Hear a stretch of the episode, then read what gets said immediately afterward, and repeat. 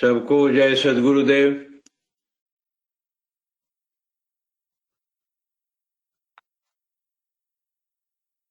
ब्रह्मा वेता दरबार में बैठो सज्जन हो, गो मन अंग संहारि करा, वाणी चपल न हो। हे प्रभु महिमा आपकी अगम अनंत अपार, नेति नेति अज श्रुति कहे, जनायधीन किमि पार। तो प्रथम बंदौ गुरु चरण, जिनय अगम गम्य लखाइया, गुरु ज्ञान दीप प्रकाश करी, पट खोली दरस दिखाइया। जेहि कारण सीधा पचे, सो गुरु कृपा से पाइया।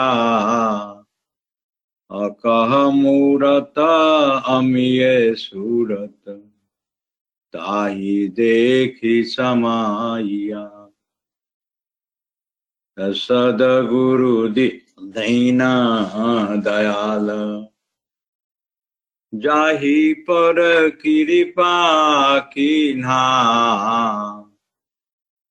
तोरी मोह भ्रम जाल, अमर पद पल में दीन्हा। सदगुरु ज्ञान स्वरूप है, सोत महान दया। देव सदा फल गुरु बिना, तत्व ज्ञान नहीं पा। व्यक्त और अव्यक्त रूप से सर्वत्र सदैव विद्यमान सद्गुरु सत्ता, नित्य प्रतिपल स्मरणीय वर्तमान आचार्य श्री स्वामी जी महाराज, हमारे प्रथम परंपरा सदगुरु श्री धर्मचंद्र देव जी महाराज, जिन्हें हम प्रथमाचार्य श्री प्रथमा देव जी से संबोधित करते हैं। पूरा संत समाज उनको प्रथमाचार्य श्री और प्रथमा देव जी के नाम से जानता है। सदगुरु पद के उत्तराधिकारी सुपूज्य श्री विज्ञान देव जी महाराज तथा इस ब्रह्म विद्या विहंगम योग को विदेशों में प्रचार करने वाले हमारे श्रद्धेय पूज्य श्री नामदेव जी महाराज, पूजनिया माता जी, सबके चरणों में कोटि कोटि प्रणाम। तथा आज के इस ऑनलाइन सत्संग में जो north America institute of Vihangam Yoga के तत्वाधान में संचालित है, इसमें उपस्थित सभी दिव्य आत्माओं को मैं अपने हृदय के अंतस्थल से अभिवादन स्वीकार करता हूं, अभिनंदन करता हूं, उनको प्रणाम करता हूं। तथा मुख्य रूप से इस ऑनलाइन सत्संग के सूत्रधार श्री विजय कुमार जी, लाल मनी जी, तथा आज के इस विशेष सत्र में हमारे भारतवर्ष से कनाडा आए हमारे पुराने आत्मीय गुरु भाई श्री हरिओम जी, मैं इनको व्यक्तिगत रूप से जानता हूं। इनको भी मैं सुदूर इस स्थान से मैं प्रणाम करता हूं और अब मैं इस सत्संग की कड़ी को आगे बढ़ाना चाहूंगा। आज का विषय जो है, जैसा कि संचालक के द्वारा सुनाया गया कि वैज्ञानिक विश्लेषण योग का, साइंटिफिक एनालिसिस ऑफ योग, इस पर मैं कुछ कहने के पहले मैं अपनी बात को थोड़ा सामान्य स्तर से प्रारंभ करना चाहूंगा, क्योंकि इसमें सभी तरह के व्यक्ति हैं। इस सत्संग में उपस्थित सबको हमारी बातें ग्राह्य हो सके, सब कोई इसको एक्सेप्ट कर सके, सबको एक्सेप्टेबल लगे, इसलिए मैं थोड़ी बहुत सामान्य स्तर से अपनी बात को प्रारंभ करना चाहूंगा। देखिए, हम लोगों के अधिकांश हिंदू परिवारों में एक ग्रंथ की मान्यता है, जिसको सभी लोग कहते हैं गीता। इसका नाम है श्रीमद् भागवत गीता। श्रीमद् भागवत गीता यह व्यास प्रणीत सदग्रंथ है।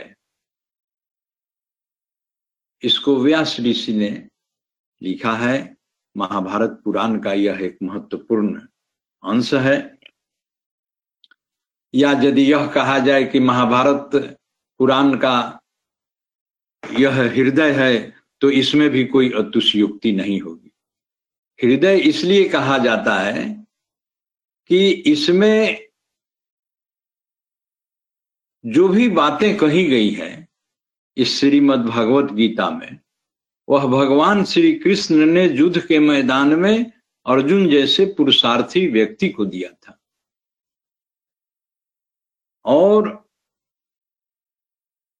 इसकी मान्यता सभी जगह में है। लोग सम्मान की दृष्टि से श्रीमद् भागवत गीता सदग्रंथ को देखते हैं, और इस पर बहुत से विद्वानों का भाष्य भी है। बहुत से विद्वान इस पर उनकी टीकाकरण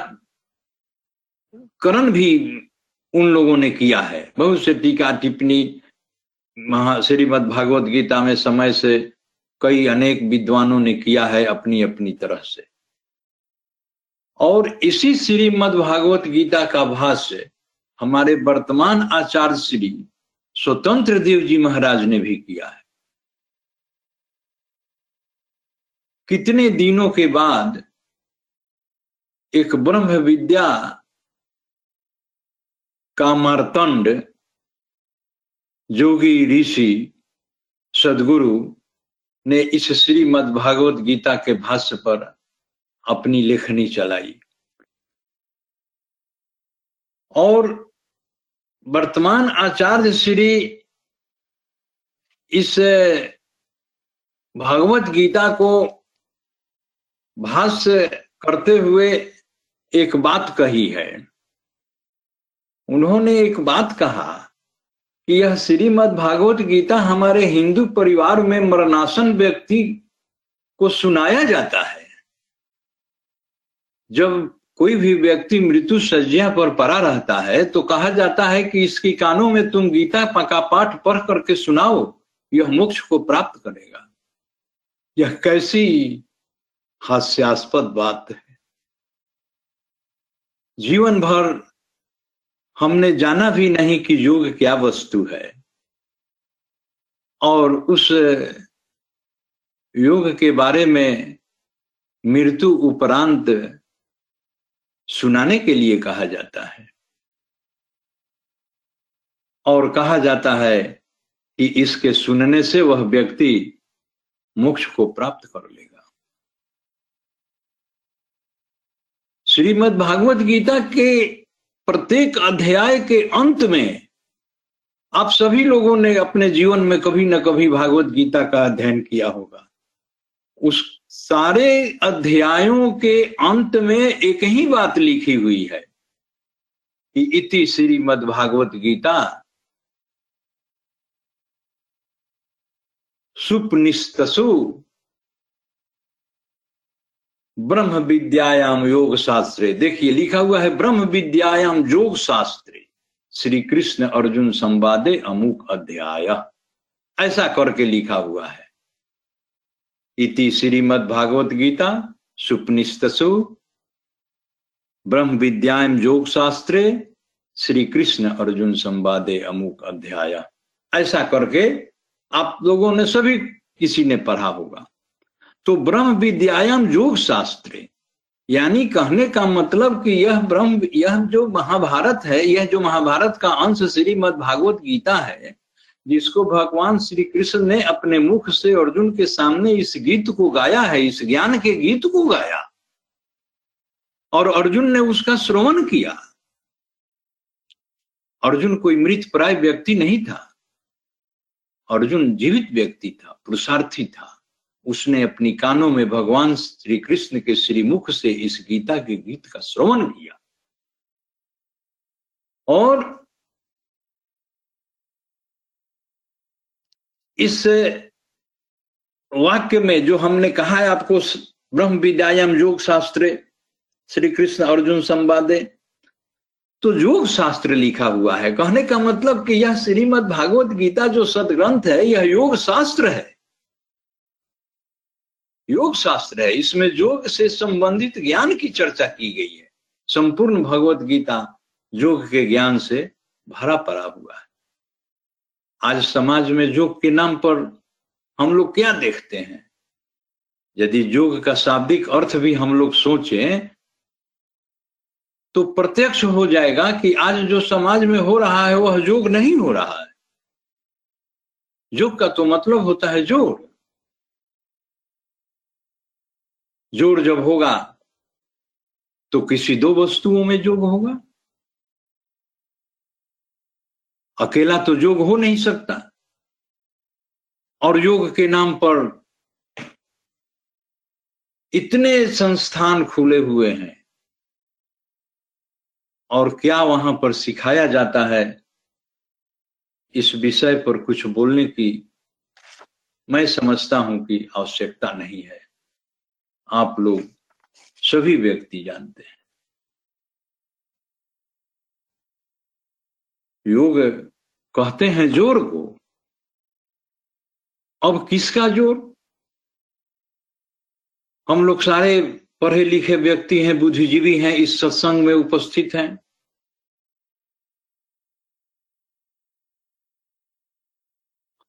दो सजातीय वस्तुओं में योग होता है, विजातीय वस्तुओं में कभी योग नहीं होगा। यदि विजातीय वस्तुओं में योग होगा तो क्या होगा? विजातीय वस्तुओं में योग होगा तो वहां पर संबंध होगा और वह संबंध बंधन कहा जाएगा, उसी संबंध को बंधन कहा जाएगा। हम लोगों ने पूर्व के दो सत्संगों में जड़ और चेतन वस्तु पर चर्चा किया। जड़ और चेतन दोनों की प्रवृत्ति और प्रकृति अलग अलग है, चेतन अलग है, जड़ अलग है। तो हम यदि जड़ और चेतन को जोड़ते हैं तो यहां पर योग नहीं होगा, क्योंकि दोनों सजातीय नहीं है, दोनों की जाति एक नहीं है, दोनों चेतन नहीं है, दोनों जड़ नहीं है।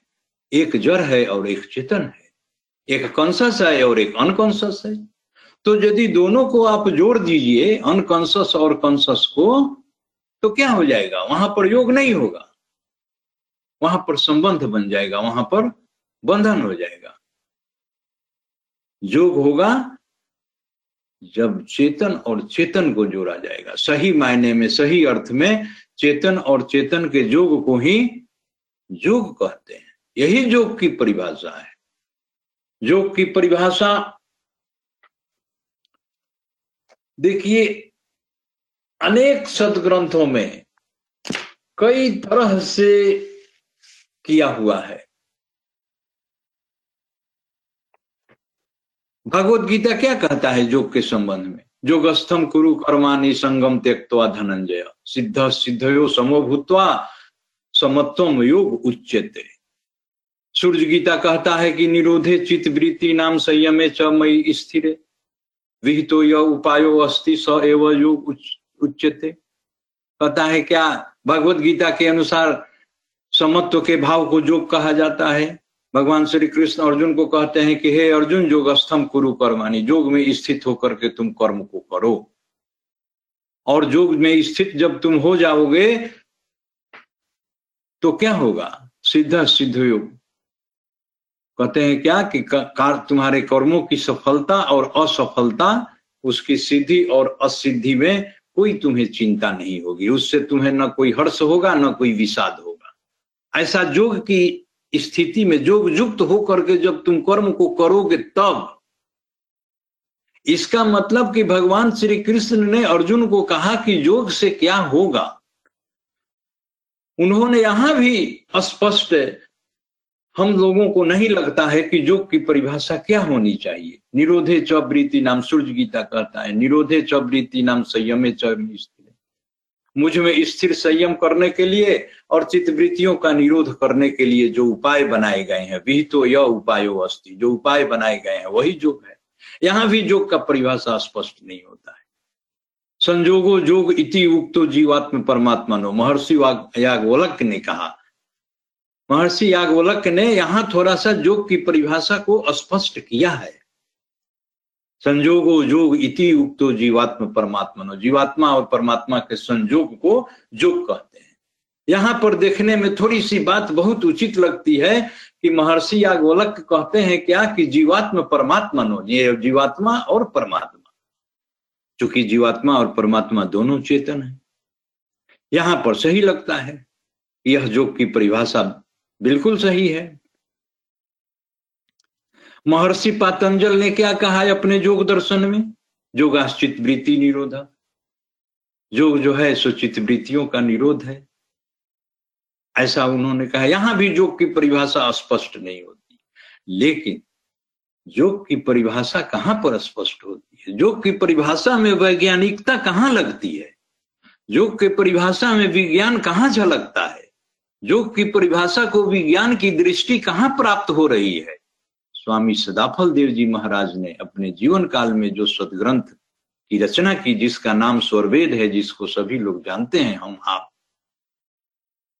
उसमें स्वामी जी ने क्या कहा, उसमें स्वामी जी ने कहा कि योग योग सब कोई कहे, योग न जाना कोई, अर्धधार उरध चले, योग कहावे सोई।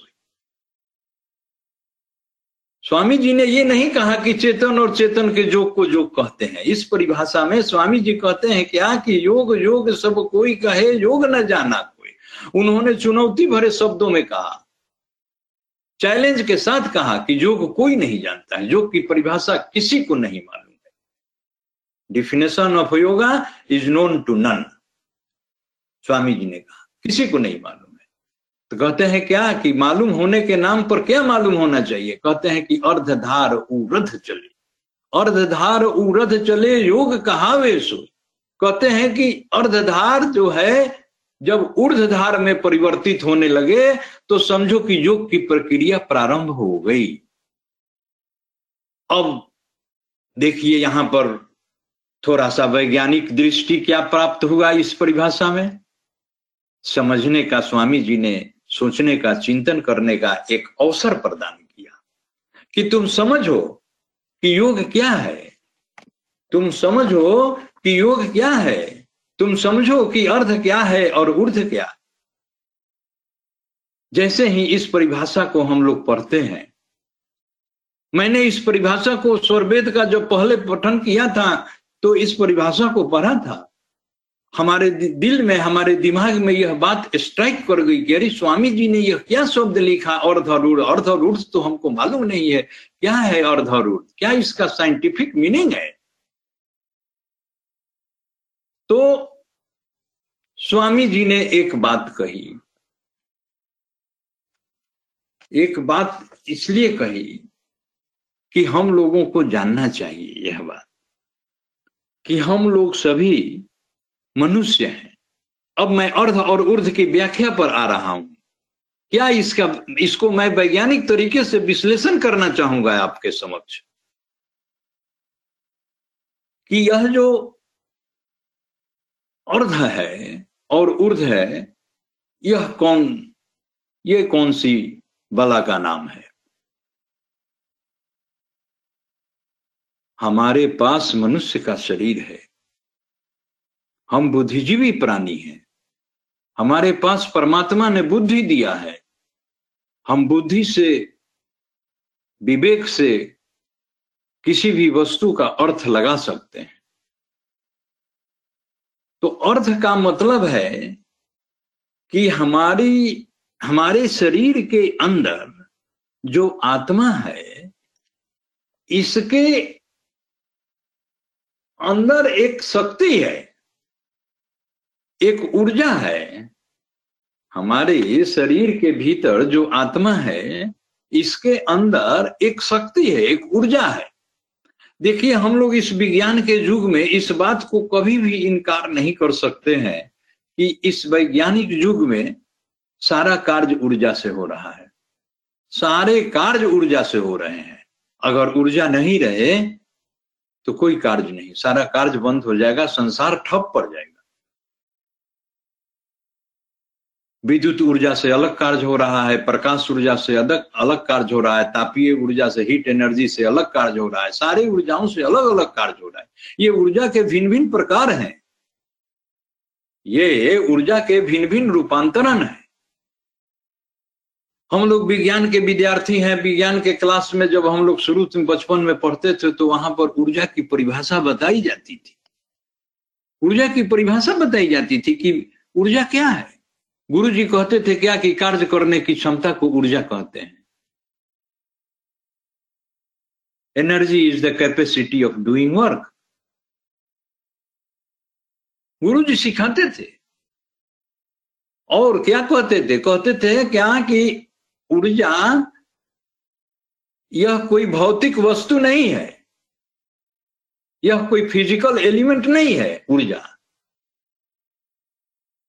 जब भौतिक वस्तु नहीं है तो ऊर्जा है क्या? तो गुरु जी कहते थे क्या कि ऊर्जा को तुम भौतिक वस्तु मत जानो, अपितु तुम ऊर्जा को भौतिक वस्तु का गुण जानो। यह भौतिक वस्तु का गुण है ऊर्जा, और ऊर्जा तो इनहेरेंट क्वालिटी है, ऊर्जा इनहेरेंट क्वालिटी है। कहा जाता है कि ऊर्जा को हम लोग उत्पन्न भी नहीं कर सकते हैं। यह बात सुनने में बड़ा गजब लगता है कि ऊर्जा को कैसे घर वस्तुएं उत्पन्न होती हैं, और विज्ञान कहता है क्या कि ऊर्जा को उत्पन्न नहीं किया जा सकता है।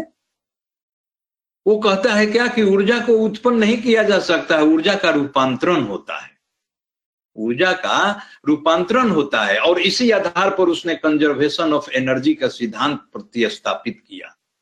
एनर्जी को कैसे कंजर्व करके रखा, एनर्जी को तो संचयित करके रखा जाता है, एनर्जी को हम लोग कंजर्वेशन करते हैं, एनर्जी को पैदा कहां करते हैं, एनर्जी का तो रूपांतरण करके उसको संचय करते हैं। बहुत ऊंचाई से गिरती हुई जलप्रपात की जो धारा है, उसके अंदर एक ऊर्जा है, उसके अंदर इनहेरेंट क्वालिटी है।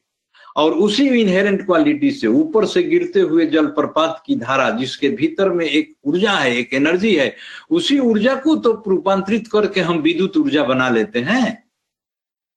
तो यहाँ ऊर्जा का रूपांतरण हो रहा है, ऊर्जा का उत्पत्ति नहीं हो रहा है, ऊर्जा तो ऑलरेडी उसके अंदर है।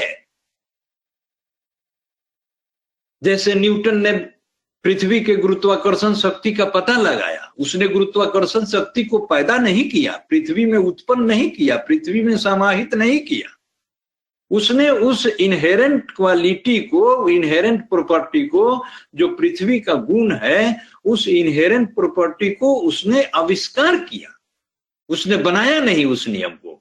इसलिए न्यूटन को उस नियम का नियामक नहीं कहेंगे, और यदि सोचा जाए तो उस नियम का नियामक ईश्वर है, उस नियम का नियामक ईश्वर है, जिसने उस क्वालिटी को अर्थ के अंदर समाविष्ट कर दिया, धरती के अंदर समाविष्ट कर दिया। जब वैज्ञानिकों के पास बुद्धि हुई, विवेक हुआ, तो उन्होंने पता कर लिया कि पृथ्वी में गुरुत्वाकर्षण शक्ति है, इसी तरह से कहा गया कि ऊर्जा जो है एक इनहेरेंट क्वालिटी है और यही इनहेरेंट क्वालिटी का पता वैज्ञानिक जो है इस भौतिक युग में करता है और उस ऊर्जा से तरह तरह के कार्य किए जाते हैं और इसीलिए वैज्ञानिकों ने परिभाषा दिया कि वो energy is the capacity of doing work, कार्य करने की क्षमता को ऊर्जा कहते हैं। अब देखिए कैसे हम कह सकते हैं कि ऊर्जा ईश्वर का गुण है? यदि ऊर्जा को उत्पन्न नहीं किया जाता है, हम तो केवल उसका रूपांतरण करके अपने अपने पर्पस के अनुसार हमको जैसी जरूरत है वैसी जरूरत के अनुसार हम उसको ट्रांसफॉर्म कर लेते हैं, ट्रांसफॉर्मेशन ऑफ एनर्जी करते हैं। विज्ञान तो यही करता है, लेकिन अध्यात्म विज्ञान कहता है कि अरे यह ऊर्जा जो है ईश्वर का गुण है, ये भौतिक वस्तु का गुण नहीं है, ये ईश्वर का गुण है। जिस प्रकार भौतिक विज्ञान ऊर्जा को भौतिक वस्तु का गुण कहता है, उसी प्रकार अध्यात्म विज्ञान क्या कहता है? अध्यात्म विज्ञान कहता है कि नहीं, यह ऊर्जा ईश्वर का गुण है। देखिए दोनों बातें अपनी अपनी जगह पर सत्य है। भौतिक विज्ञानी कहता है क्या कि ऊर्जा भौतिक वस्तु का गुण नहीं है, और अध्यात्म विज्ञान कहता है क्या कि ऊर्जा ईश्वर का गुण है। भौतिक विज्ञान कहता है कि ऊर्जा भौतिक वस्तु का गुण है और अध्यात्म विज्ञान कहता है कि ऊर्जा ईश्वर का गुण है। दोनों अपनी अपनी जगह पर सही है। कैसे सही है? इसलिए सही है कि हम लोग सोचें, बुद्धिजीवी प्राणी हैं, कि सारे कार्य तो ऊर्जा के द्वारा किए जाते हैं। हम लोग रात दिन देख रहे हैं, बिना ऊर्जा का कोई कार्य संभव नहीं है। सारे कार्य हम लोग ऊर्जा के द्वारा कर रहे हैं, और अध्यात्म विज्ञान कहता है कि सारे कार्यों का कर्ता ईश्वर है। इस सृष्टि की उत्पत्ति, पालन और लय ईश्वर करता है। इस सृष्टि को उत्पन्न करने वाला कौन है? ईश्वर है। इस सृष्टि का पालन करता कौन है? ईश्वर है। इस सृष्टि का लय करता है। इस सृष्टि को विलय कौन कर देता है? लय महाप्रलय में कौन परिवर्तित करता है? ईश्वर करता है। ये सारे कार्य ईश्वर के द्वारा हो रहे हैं, तो संसार के भी सारे कार्य ईश्वर के द्वारा हो रहे हैं, ईश्वर के बनाए हुए नियमों के आधार पर हो रहे हैं। तो जब सारे कार्य संसार के ऊर्जा के द्वारा हो रहे हैं और सारे कार्यों का कर्ता ईश्वर है, तो निश्चित रूप से सर्टेनली ही हमको यह बात मानने में कोई भी अतिशयोक्ति नहीं होनी चाहिए कि ऊर्जा ईश्वर का ही गुण है, ऊर्जा ईश्वर का गुण है। ऐसा कहने में कोई भी अतिशयोक्ति नहीं है। यही ईश्वरीय शक्ति और या ईश्वरीय ऊर्जा है। ऊर्जा को ही शक्ति कहा जाता है। ऊर्जा और शक्ति दोनों का समान अर्थ है। अध्यात्म विज्ञान की दृष्टि में हम लोग क्या कहते हैं कि जो अजन्मा है वह चेतन है, जो अजन्मा है और जिसको उत्पन्न नहीं किया जा सकता है वह चेतन है, क्योंकि उसका चेतन का कोई कारण नहीं है। उत्पत्ति करता हमें मालूम ही नहीं है कि उसको किसने उत्पन्न किया, वह कैसे उत्पन्न हुआ, कहां से उत्पन्न हुआ। इसलिए हम लोग चेतन वस्तु को कहते हैं क्या कि इसका कोई कारण नहीं होता है, इसको उत्पन्न करने वाला कोई नहीं है। लेकिन जब उत्पन्न करने वाला कोई नहीं है तो यह है क्या? तो अध्यात्म विज्ञान कहता है कि यह अनुभव करने योग्य वस्तु है, यह अनुभव गम्य है, और अनुभूति के पश्चात जब तक आप इसको अनुभव नहीं करेंगे तब तक आप इसको अभिव्यक्त नहीं कर सकते हैं। ऊर्जा तो अनुभूति करने की वस्तु, ऊर्जा कैसे? जब तक हम ऊर्जा को रियलाइज नहीं करेंगे, ऊर्जा को फील नहीं करेंगे, ऊर्जा को अनुभूति नहीं करेंगे, तब तक हम कैसे अभिव्यक्त कर सकते हैं? नहीं अभिव्यक्त किया जा सकता है। स्वामी जी ने शोध ग्रंथ की रचना कैसे किया? स्वरवेद की। उन्होंने पहले अनुभूत किया और बाद में उन्होंने अभिव्यक्त किया। देखिए संतों के पास अनुभूति जो होती है, कहा गया है कि यह उनकी बहुत बड़ी संपदा होती है, बहुत बड़ा धन है अनुभूति। हम लोग आप योग के क्रम में जो भी हम लोग अनुभव करते हैं, यह हमारा अपना धन है, हमारी अपनी संपदा है। जो हमने आज अनुभव कर लिया साधन अभ्यास में, यह हमारा अपना बन गया, यह किसी दूसरे का नहीं है। हम साधन करेंगे तो अनुभव हमको होगा, दूसरे को नहीं होगा। इसीलिए अनुभूति को कहा गया है व्यक्तिगत संपदा। तो अनुभूति इसीलिए कहा है संतों के बारे में कि संतों की संपदा होती है अनुभूति। और स्वामी जी की जो अनुभूति थी उसको तो उन्होंने स्वरवेद में अभिव्यक्त किया है। इसीलिए स्वरवेद को कहा जाता है अनुभूति और अभिव्यक्ति का सदग्रंथ। What he expressed, what he experience, what he experienced, what he expressed, ऐसा कहते हैं। जो उन्होंने अनुभूत किया उसी को तो उन्होंने अभिव्यक्त किया। इससे क्या फायदा है? अनुभूति के पश्चात अभिव्यक्त करने से क्या फायदा है? फायदा है कि जो भी आप अभिव्यक्त करेंगे, जो भी आप बात कहेंगे उस वस्तु के बारे में, वो बातों में एक रूपता होगी, उन बातों में, आपकी बातों में एक रूपता होगी। इसीलिए संतों की अनुभूति में और अभिव्यक्ति में एक रूपता होती है। स्वरवेद में जो भी बात लिखी गई है वह इसी तरह की बात है। स्वामी जी ने पहले उसको अनुभूति किया और बाद में उसको अभिव्यक्त किया। इसलिए स्वरवेद को अनुभूति और अभिव्यक्ति का सदग्रंथ, यही कारण है कि कहा जाता है। अब हम लोग थोड़ा सा विषयांतर हम लोग हो गए थे। हम लोग ऊर्जा की बात कर रहे थे और इसी में हम लोगों को आया कि अध्यात्म विज्ञान ऊर्जा को क्या कहता है। देखिए, ब्रह्म विद्या विहंगम योग जो है यह भौतिक विज्ञान नहीं है। ब्रह्म विद्या विहंगम योग यह भौतिक विज्ञान नहीं है। तो भौतिक विज्ञान नहीं है तो कौन सा विज्ञान है? यह चेतन विज्ञान है। चेतन विज्ञान इसको क्यों कहते हैं? क्योंकि इसमें आत्मा और परमात्मा का ज्ञान है। आत्मा भी चेतन, परमात्मा भी चेतन। आत्मा भी कॉन्शस, परमात्मा भी कॉन्शस एलिमेंट, दोनों, बोथ आर कॉन्शस एलिमेंट। तो इसमें दो चेतन वस्तुओं का वर्णन है। ब्रह्म विद्या विहंगम योग में जो ज्ञान है वह दो चेतन वस्तुओं का ज्ञान है, आत्मा और परमात्मा का ज्ञान। इसीलिए स्वामी जी ने कहा कि यह चेतन विज्ञान, साइंस ऑफ कॉन्शसनेस, यह चेतन विज्ञान है। और अब थोड़ा सा और आप आगे बढ़िए। ऊर्जा को लेकर के हम लोगों ने अपना शुरू किया था चर्चा। तो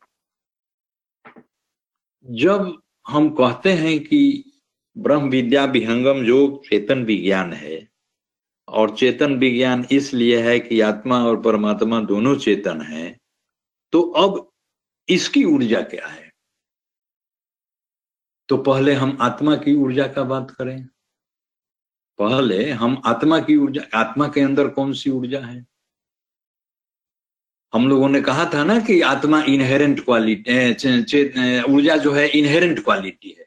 तो आत्मा के अंदर इनहेरेंट कौन सा प्रॉपर्टी है?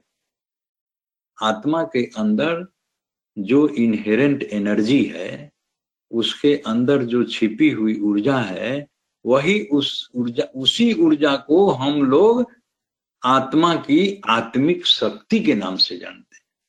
वही आत्मिक शक्ति है। उसी को अध्यात्म में सुरति कहा गया।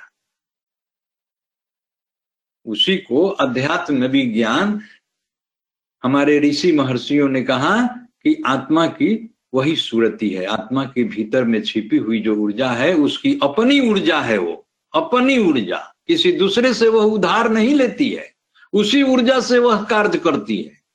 तो वही ऊर्जा जो है उसकी अपनी ऊर्जा है।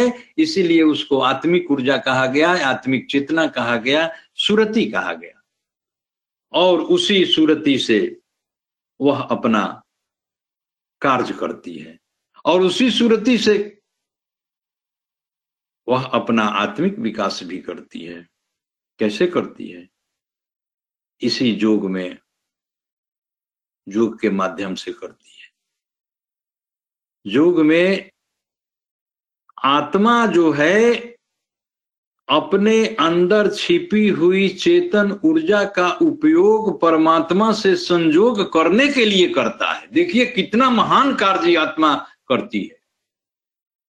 अपनी अंदर छिपी हुई आत्मिक ऊर्जा जिसको सुरति कहते हैं, उस सुरति के द्वारा वह परमात्मा तक से संयोग कर लेती है। इतना महान कार्य आत्मा करती है।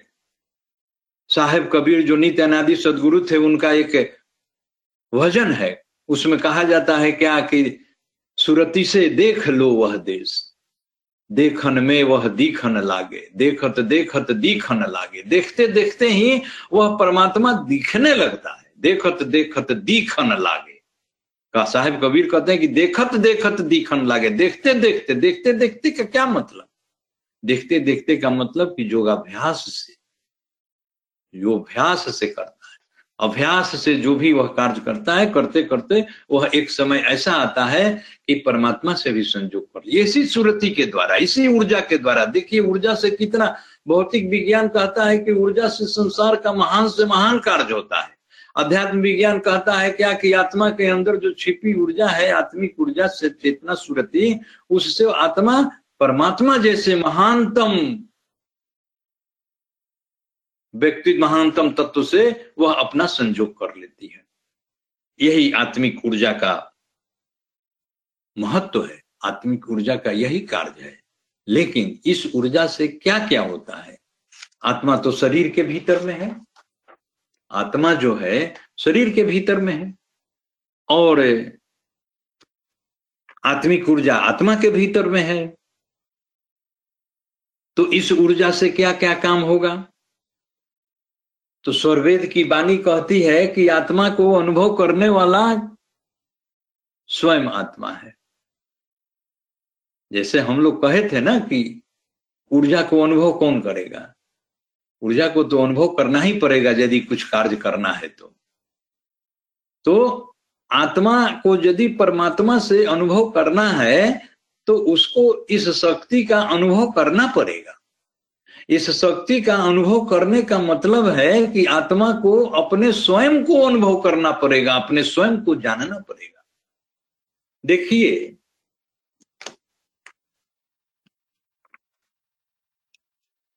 वेदों में थोड़ा सा हम आपका विषयांतर यहां हो रहे हैं। वेदों में कहा गया है, पुनः हम इस चर्चा पर आ जाएंगे। आत्मा को वेदों में पंछी कहा गया है। पंछी क्या करता है? पंछी के पास दो पांव होते हैं और उसी दो पांव के सहारे वह धरती पर बैठता है, आकर स्थिर होता है। आज यदि धरती को छोड़ दिया तो उस दोनों पांव का संबंध जो है जो धरती से छूट जाता है और वह आकाश में उड़ने लगता है। आत्मा के पास कौन सा पंछी है? आत्मा के पास कौन सा पांव है? यदि आत्मा को पंक्षी से तुलना किया गया कि आत्मा एक पंक्षी के समान है कहा जाता है। यदि जैसे कोई किसी व्यक्ति की मृत्यु हो जाती है तो बहुत लोग बोलचाल की भाषा में कहते हैं कि अब क्या आप देखते हैं, पंछी तो उड़ गया। आत्मा को पंछी कहा जाता है, बोलचाल की भाषा में भी कहा जाता है, लोक भाषाओं में भी आत्मा को पंछी से निरूपित किया जाता है। तो आत्मा के पास भी उस पक्षी के समान, उस भौतिक चिड़िया के समान दो पांव हैं। वो दो पांव जो है सो वही दो पांव जो है सुरति और निरति है। उसी सुरति और निरति से वह परमात्मा तक पहुंचता है।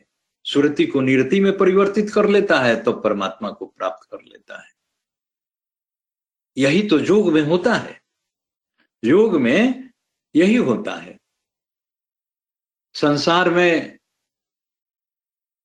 भी देखिए उसी ऊर्जा से आत्मा को कार्य करना है और उसी ऊर्जा से उसको परमात्मा को भी प्राप्त करना है, दोनों काम करना है।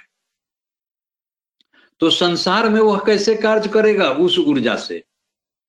परमात्मा से तो कार्य करने की बात अलग रहे, अभी तो वह संसार में है, अभी तो वह शरीर के अंदर में कैद है। तो स्वामी जी ने कहा कि आत्मा के पास भी, जैसे हम लोग अभी कहे कि आत्मा के पास दो पांव है, उसी तरह से स्वामी जी स्वरवेद में कहते हैं क्या कि आत्मा के पास दो करण है। आत्मा के पास दो करण है और ये जो दो करण है, स्वामी जी ने कहा कि एक जड़ करण है और एक चेतन करण है। जड़ करण से वह संसार के कार्य को करता है और चेतन करण से वह परमात्मा तक पहुंचता है। तो जड़ करण कौन है? जड़ करण उसका शरीर है। शरीर के भीतर में इंद्रियां और अंतःकरण है। यही आत्मा के जड़ करण है। इसी से वह संबंध स्थापित कर लेता है। संबंध, देखिए मैं संबंध शब्द को यूज कर रहा हूं, संबंध स्थापित कर, जोग स्थापित नहीं करता है, संबंध स्थापित कर लेता है, स्थापित हो जाता है। शरीर में जैसे ही आत्मा कैद होती है, परमात्मा जैसे ही आत्मा को शरीर प्रदान करता है, तो ये शरीर से और शरीर के अलावे अन्य करण, इंद्रियां, प्राण, अंतःकरण, ये सारे बुद्धि, चित्त, अहंकार, ज्ञान इंद्रियां, कर्म इंद्रियां, ये सारे अंतःकरण और इंद्रियादिक संबंध जो है आत्मा को इनसे हो जाता है। और इनसे संबंध हो जाता है इसलिए कि इन्हीं के माध्यम से वह संसार के कार्य को अपनी आत्मिक ऊर्जा से करता है, क्योंकि कार्य करना है। देखिए यहाँ भी संसार का कार्य करना है। कार्य कैसे होगा? कार्य ऊर्जा से होगा। ऊर्जा क्या है? आत्मा के पास अपनी ऊर्जा, वही सुरति है। तो इसी सुरति से उसको कार्य करना है संसार का। तो संसार का जो कार्य करेगा वह जड़ करण से करेगा। इसीलिए कहा गया कि शरीर जो है, हमारी भौतिक इंद्रियां जो हैं, जो हमारे अंतःकरण है, ये आत्मा के जड़ करण है और इनकी सहायता से वह संसार का कार्य करता है। जड़ करण आत्मा का अपना करण नहीं है, वह उसका अपना नहीं है। अपना क्या? अपना तो उसका अपना एनर्जी है, वही चेतन करण है। चेतन करण तो उसका अपना निज, इसीलिए स्वामी जी कहते हैं वही निज करण है। दो प्रकार के करण है। स्वामी जी स्वरवेद में लिखते हैं कि दो प्रकार के करण है, जड़ और चेतन जान। जड़ करण और चेतन करण। जड़ करण उसका अपना करण नहीं है, जबकि चेतन करण उसका अपना करण है। लेकिन उसी चेतन करण से, उसी सुरति से वह जड़ करणों के साथ संबंध बना करके इस जड़ जगत के सारे कार्यों को करता है। ऐसा क्यों करता है? ऐसा इसलिए करता है कि यही ईश्वरीय कानून है। आप इसको इस रूप में जानिए कि यही ईश्वरीय कानून है। यह कार्य और किसी दूसरे तरह से नहीं हो सकता है। आज तक किसी वैज्ञानिक ने ऐसा नहीं खोज करके निकाला कि संसार का कार्य सुरति के अलावे अन्य किसी तरह से आत्मा कर ले। नहीं करेगा, क्योंकि उसके पास तो एक ही एनर्जी है, सुरति, एक ही आत्मिक चेतना है, एक ही आत्मिक ऊर्जा है। उसी से वह शरीर के कर्णों के साथ, शरीर के साथ संबंध स्थापित करके संसार के सारे कार्यों को करता है। तो यहाँ भी ऊर्जा की परिभाषा चरितार्थ साबित हो रही है। कार्य करने की क्षमता को, energy is the capacity of doing work. Work कैसे हो रहा है? आत्मा की एनर्जी से हो रहा है। किसके माध्यम से हो रहा है? शरीर और शरीर में अवस्थित इंद्रियां और अंतःकरणों से हो रहा है। तो संसार का कौन सा कार्य हो रहा है? संसार का कार्य हो रहा है। तो इस ऊर्जा से संसार का कार्य हो रहा है। जैसे भौतिक दुनिया में हम क्या देखते हैं? विद्युत ऊर्जा से बल्ब जलता है, विद्युत ऊर्जा से अनेक तरह के विद्युत के उपकरण, इलेक्ट्रिक अप्लायंस से सब ऑपरेशनल हैं, सब ऑपरेट होते हैं, सभी संचालित होते हैं। उसी तरह से इस ऊर्जा से संसार का कार्य हो रहा है शरीर के माध्यम से। तो यह भी एक ईश्वरीय कानून है। ईश्वर ने ऐसा कानून बनाया, यह ईश्वर का कानून है कि सुरति जो है संसार के कारणों से, संसार के संबंध, संसार से जब संबंध स्थापित करेगी तो उसको संसार का ज्ञान होगा। देखिए यहां पर मैं एक प्रिंसिपल और आपको बताऊंगा। देखिए इसमें कितनी वैज्ञानिकता है। आप थोड़ा सा सोचिए कि जैसे विद्युत ऊर्जा है, इलेक्ट्रिकल एनर्जी है, आप उस इलेक्ट्रिसिटी को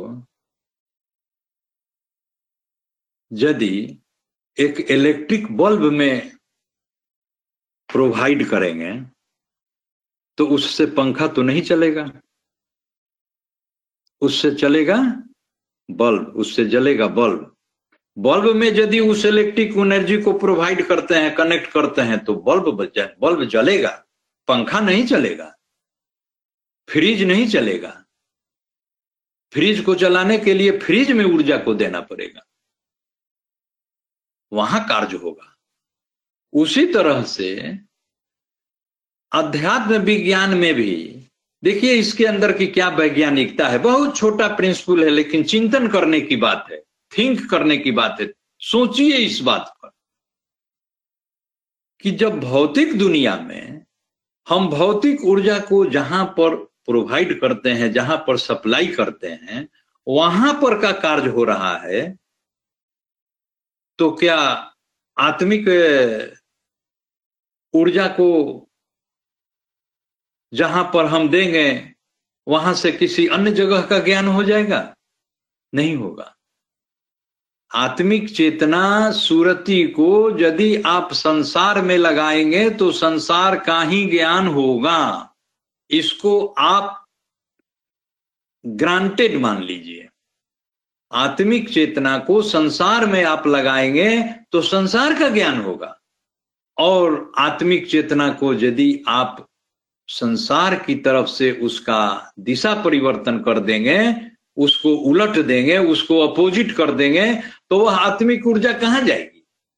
वह आत्मिक ऊर्जा आत्मा की तरफ जाएगी, वह आत्मिक ऊर्जा आत्मा की तरफ जाएगी, क्योंकि आपने तो उसके डायरेक्शन ऑफ फ्लो को आपने अपोजिट कर दिया। जो उसका flow towards the outward world था संसार के कार्य को करने के लिए या संसार के विषयों को जानने के लिए, इसी से तो वह संसार को जानता है। आत्मा अपनी शक्ति से ही तो संसार को जानता है, शरीर के माध्यम से, इंद्रियों के माध्यम से, अंतःकरणों के माध्यम से। तो वह तो ऊर्जा उसको शरीर के माध्यम से संसार में प्रवाहित हो रही है, संसार के कार्यों में लग रही है, इसीलिए तो आपको संसार का ज्ञान हो रहा है।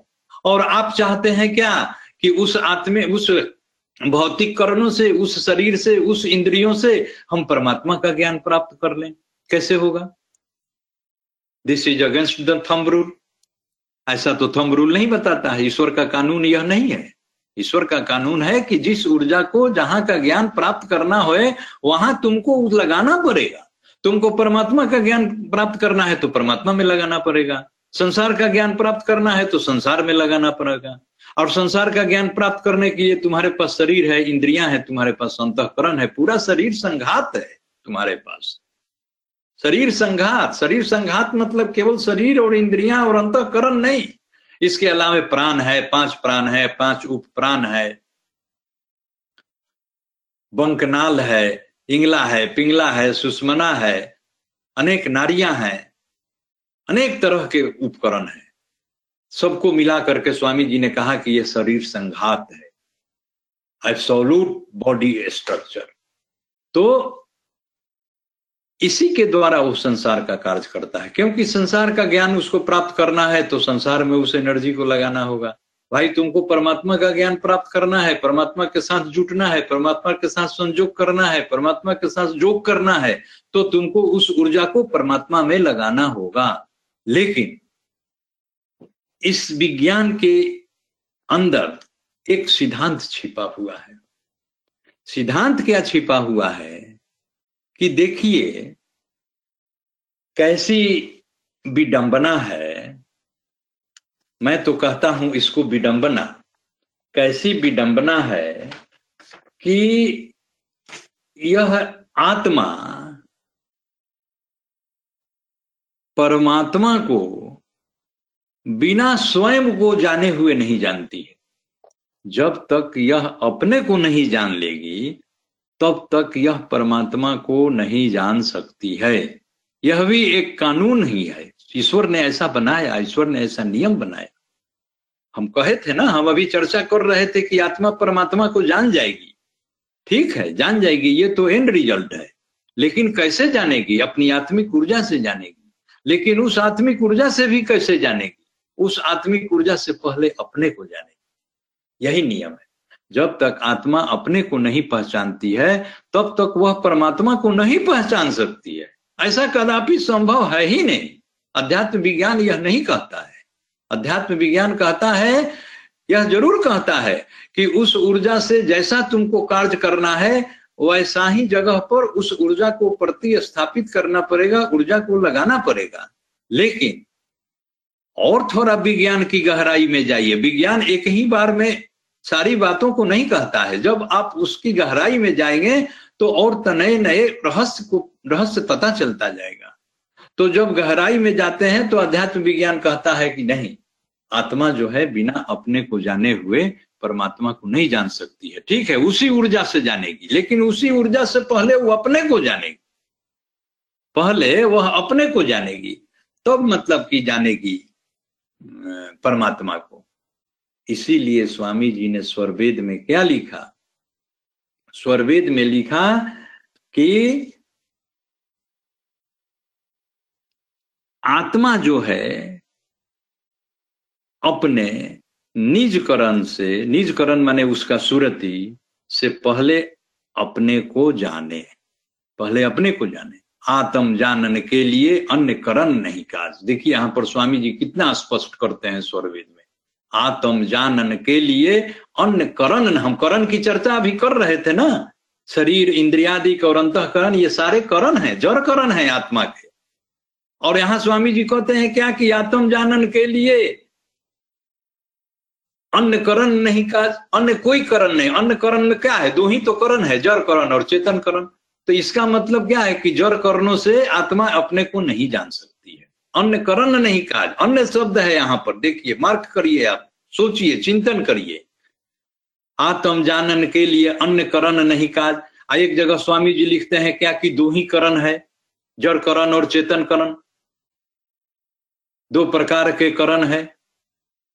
तो इसका मतलब कि जड़ करण से आत्मा अपने को नहीं जान सकती है, तो अपने को जानने के लिए क्या है, आप को जानता, माने वह अपने को स्वयं अपने जानता है। तो स्वयं अपने कैसे जानेगा, उसके पास स्वयं का कुछ क्या है, स्वयं का क्या एनर्जी है, वही उसके पास आत्मिक चेतना, वही सुरति है। उसी सुरति से वह पहले अपने को जानेगी। तो कैसे अपने को जानेगी, उसकी सुरति तो संसार में लगी हुई है, उसकी सुरति तो संसार में प्रवाहित हो रही है। इसी को स्वामी जी ने कहा यही अर्धधार है। जब हम लोग कहे थे ना जोग की परिभाषा, कि स्वामी जी ने जोग की परिभाषा दिया कि अर्धधार उर्ध चले जोग कहावे सोए, जोग जोग सब कोई कहे जोग न जाना कोई, आय अर्धधार उर्ध चले जोग कहावे सोए। तो यही अर्धधार है। अर्धधार क्या है, जब आत्मा की चेतन शक्ति शरीर के माध्यम से, मन के माध्यम से, इंद्रियों के माध्यम से, अंतःकरणों के माध्यम से संसार में प्रवाहित होता रहे। काहे के लिए, संसार का ज्ञान प्राप्त करने के लिए, संसार के विषयों को प्राप्त करने के लिए। तो इस तरह के फूलों को, इस तरह के प्रवाह को, इस तरह के सुरति के प्रवाह को स्वामी जी ने कहा कि यही अर्ध प्रवाह है, यही अर्ध प्रवाह है। और ऊर्ध प्रवाह क्या क्या, ठीक अर्ध का विपरीत शब्द है ऊर्ध, तो इसके दिशा को आप परिवर्तित कर दीजिए, दिशा को अपोजिट कर दीजिए, यही तो ऊर्ध है। तो कैसे आप इसके दिशा को अपोजिट करें, यह तो सुरति जो है, आत्मिक ऊर्जा जो है, आत्मिक चेतना संसार की ओर फ्लो कर रही है, तो संसार की ओर फ्लो कर रही है, तो इसके दिशा को पलटिए। इसके दिशा को कैसे पलटिएगा, तो अध्यात्म विज्ञान कहता है कि अरे इस ऊर्जा का जो कैरियर है, इस ऊर्जा को जो लेकर के संसार में बह रहा है, संसार में प्रवाहित हो रहा है, इस ऊर्जा को अपने साथ प्रवाहित कर रहा है, उसको तुम जानो, वही तुम्हारा मन है, मने सुरतिले उरत है बाहर दृश्य पसार। अरे वही तो मन जो है तुम्हारी ऊर्जा को लेकर के संसार में प्रवाहित हो रहा है और प्रवाहित उसको भी कर रहा है। वो कैरियर फ्रीक्वेंसी है, आप समझिए उसको कि कैरियर फ्रीक्वेंसी है। हम तो टेलीकम्युनिकेशन में अपना जीवन बिता दिए, जॉब करके रिटायर भी हो गए, और इसी कैरियर फ्रीक्वेंसी से हमको पाला पड़ता था अपने जॉब काल में। ट्रांसमिशन इक्विपमेंट पे हम लोग कैरियर फ्रीक्वेंसी को मेजर करते थे, तो वो कैरियर फ्रीक्वेंसी जो था उस फ्रीक्वेंसी के साथ एक दूसरा फ्रीक्वेंसी जोड़ दिया जाता था। जैसे हम लोग यहाँ से जो बात कहते हैं और मान लीजिए कि इंडिया तक सुनाई दे देता है, या इंडिया में एक जगह से दूसरे जगह कैसे सुनाई दे देता है, हम लोग उतना जोर से तो बोल नहीं पाते हैं कि सुनने वाला उतनी दूरी पर हमारी बातों को सुन लेता है। इसी में कैरियर फ्रीक्वेंसी का यूज किया जाता है। कैरियर फ्रीक्वेंसी हमारे बोलने का जो फ्रीक्वेंसी है, इंटेलिजेबल फ्रीक्वेंसी जो है, हमारे स्पीच फ्रीक्वेंसी जो है वह तो 0.3 से 3.4 किलोहर्ट्ज तक ही है।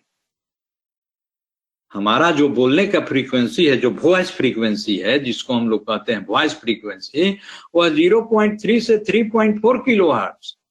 तो इतनी छोटी फ्रीक्वेंसी से हम कैसे अपनी बातों को दूसरी जगह ऐसा कह सकते हैं कि सुन ले? नहीं सुनेगा। इसीलिए वहां पर हम लोग कैरियर फ्रीक्वेंसी यूज करते थे। एक carrier frequency generate, carrier frequency equipment रहता था, वो ट्रांसमिशन इक्विपमेंट बहुत सारा। मैं उतना डिटेल में अब आपको क्या जाऊंगा, आप तो इस विज्ञान के, आप इस क्षेत्र में सभी लोग कार्य करते हैं, हमारी इस छोटी सी बात को बहुत अच्छी तरह से समझ सकते हैं कि मैं क्या कहना चाहूंगा।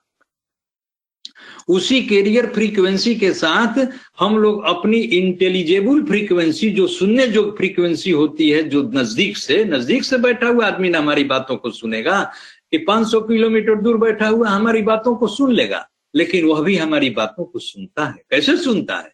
यही कैरियर फ्रीक्वेंसी से हमारी वॉइस फ्रीक्वेंसी को जोड़ दिया जाता है और उसको ट्रांसमिशन इक्विपमेंट के सहारे वो आकाश मार्ग से भेज दिया जाता है दूसरे एंड पर। और दूसरे एंड पर क्या होता है, उस कैरियर फ्रीक्वेंसी को डीमोडुलेट करके उसको अलग कर लिया जाता था। मॉड्यूलेशन एंड डीमोडुलेशन होता था। देखिए, फ्रीक्वेंसी को जब मिला देते थे तो हम लोग कहते थे कि मॉड्यूलेशन हो रहा है, मॉड्यूलेटेड फ्रीक्वेंसी। और वहां जब डिस्टेंट एंड पर जाता था तो वहां कैरियर फ्रीक्वेंसी को उससे सेपरेट कर लेते थे, तो हमारा वॉइस फ्रीक्वेंसी सेपरेट हो जाता था। और फिर उस वॉइस फ्रीक्वेंसी को रिफाइंड करके फिर इक्विपमेंट के थ्रू, ट्रांसमीटर रिसीवर के थ्रू, फिर डिस्टेंट एंड में कोल्ड पार्टी के पास भेज दिया जाता था। वह कानों में हमारी बातों को सुनता था। देखिए कैसा भौतिक विज्ञान इस प्रिंसिपल को यूज करता है। अध्यात्म विज्ञान में भी यही प्रिंसिपल है। अध्यात्म विज्ञान में क्या है? अध्यात्म विज्ञान में है कि हमारे संसार में जो हमारी शक्ति जो प्रवाहित हो रही है, वो मन रूपी कैरियर फ्रीक्वेंसी के द्वारा संसार में चारों तरफ संचरित हो रही है, विखरित हो रही है, उसका विचरण हो रहा है। मने सुरति ले उरत है बाहर दृश्य पसार, आजीव भूला निज रूप को भटक ही रहे संसार। जब तक हम संसार को हम जानेंगे तब तक अपने स्वरूप को नहीं जान सकते हैं। अपने स्वरूप को जानने के लिए, अपने को जानने के लिए हम लोग कहें ना कि आत्म जानन के लिए अन्य करण नहीं काज, तो यहाँ पर अब अपने को जानना है। तो अपने को जानने के लिए क्या करेंगे? अरे उस चेतन जो ऊर्जा है, जो कैरियर फ्रीक्वेंसी मन है, उससे अलग करना पड़ेगा। आप उससे आपको अलग करना पड़ेगा। तो देखिए, अध्यात्म विज्ञान यहाँ कहता क्या है कि कैसे आप अलग करेंगे, यही योग है। This is called the definition of yoga. Scientific analysis जो हम लोग जब करते हैं तो कहते हैं कि यही योग है। उसको अलग करने की विधा को योग कहते हैं। आत्मा की चेतना और मन दोनों को आप अलग करना है, दोनों को अब अलग आपको करना है। कैसे आप अलग करेंगे? आत्मा की चेतना को अलग कर देंगे? यही तो प्रश्न हमसे प्रचार में एक बार डाल्टेनगंज में एक बहुत बड़े विद्वान थे, वो पूछे थे। उन्होंने पूछा, उस समय हम एसडीओ टेलीफोन थे डाल्टेनगंज में, उन्होंने पूछा कि क्या एसडीओ साहब आप जो कहते हैं क्या कि मन को स्थिर कर लीजिए, मन जो है आत्मा की चेतन शक्ति को लेकर के संसार में प्रवाहित हो रहा है, उड़ रहा है, तो काहे नहीं आप झूठ मूठ के आप लोग कहते हैं कि मन को रोकिए, हम काहे नहीं आत्मा की चेतन शक्ति को ही रोक लेंगे? बड़ा गजब तरह का प्रश्न था उनका। विद्वान व्यक्ति थे, विद्वता के आधार पर हमारी बातों को उन्होंने पकड़ा। अब हमको भी उनको संतुष्ट करना था, तो हमने उनको संतुष्ट किया। हमने उनको कहा थोड़ा देर के लिए, तो हम तो विद्वान व्यक्ति थे नहीं, हम तो स्वामी जी के शिष्य थे, हम स्वामी जी के सिद्धांत को जानते थे, लेकिन सिद्धांत को हम बहुत अच्छी तरह से जानते थे। स्वामी जी का स्मरण करके और उनके प्रश्नों का उत्तर हमें प्राप्त हो गया। मैंने उनको समझाया और कहा, कन्विंस किया। अंत में वो कन्विंस हो भी गए कि देखिए, आप जो कहते हैं कि मन को नहीं रोक करके, क्योंकि मन ही तो आत्मा की शक्ति को संसार में प्रवाहित कर रही है और इसी को आपको अलग करना है, डिमोडुलेट करना है। मन को और आत्मा की शक्ति सुरति को अलग करना है। आप कैसे अलग करेंगे? तो टेक्निक है ना, कहने से तो वो अलग हो नहीं जाएगा। विज्ञान तो टेक्निक से काम करता है, विज्ञान में तो प्रोसेस है, प्रोसीज्योर्स है। तो जिस तरह से भौतिक विज्ञान में प्रोसीज्योर है, उसी तरह से चेतन विज्ञान में भी प्रोसीज्योर है, मेथड है, मेथोडोलॉजी है, बना हुआ है। तो हमने उनको कहा, वो जीएलए कॉलेज है वहां पर एक, उसी कॉलेज में वो प्रोफेसर थे। तो मैंने उनको कहा कि प्रोफेसर साहब, आप हमारे एक प्रश्न का उत्तर दीजिए, यदि आप उत्तर दे दीजिएगा तो उसी उत्तर में आपका उत्तर छिपा हुआ है। हम जानते थे कि वह क्या कहेंगे। मैंने उनसे कहा कि मान लीजिए कि 90 किलोमीटर के स्पीड से कोई ट्रेन चल रही हो और उस ट्रेन में बैठा हुआ जो व्यक्ति है उस डिब्बे के अंदर, तो उसका स्पीड कितना होना चाहिए? प्रोफेसर साहब ने बड़ा जल्द ही उत्तर दिया कि उसका भी तो स्पीड 90 किलोमीटर है। हमने कहा कि बहुत सही आपने कहा, उसका भी स्पीड 90 किलोमीटर है। अब बताइए कि उस ट्रेन से हमको पैसेंजर को उतारना है, कैसे उतारेंगे? चलती ट्रेन में तो उस पैसेंजर को खींच नहीं लेंगे उतारने के लिए। तो उन्होंने कहा कि ट्रेन को रोकना पड़ेगा, रुकना पड़ेगा ट्रेन को। हम कहीं ट्रेन को क्यों रुकना पड़ेगा? तो बोले कि चलती ट्रेन में कैसे पैसेंजर को उतारेंगे, कैसे उस यात्री को उतारेंगे? उतारने में हमारी भी जान चली जाएगी और यात्री की भी जान चली जाएगी। तो let the train stop first, कहे कि ट्रेन को पहले रुकने दीजिए, पहले रुकने देंगे हम। तो हम बोले, मैंने बोला कि हाँ, बहुत आपने सही कहा कि ट्रेन को रुकने देंगे। और ट्रेन जब रुक जाएगी तो दोनों की गति शून्य हो जाएगी, दोनों स्थिर हो जाएंगे, ट्रेन भी स्थिर हो जाएगा, ट्रेन भी स्थिर हो जाएगी, गाड़ी भी रुक जाएगी और वह यात्री भी रुक जाएगा और यात्री को हम उतार लेंगे।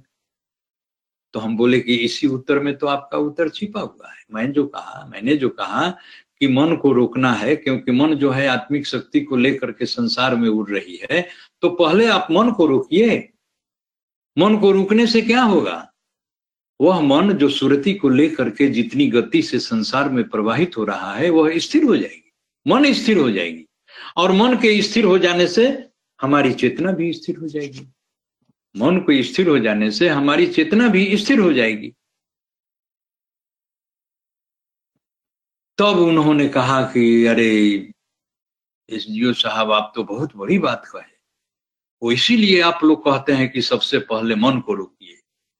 तो यही कारण है कि हम लोगों के विहंगम योग की साधना में सबसे पहले मन को रोकने के लिए बताया जाता है।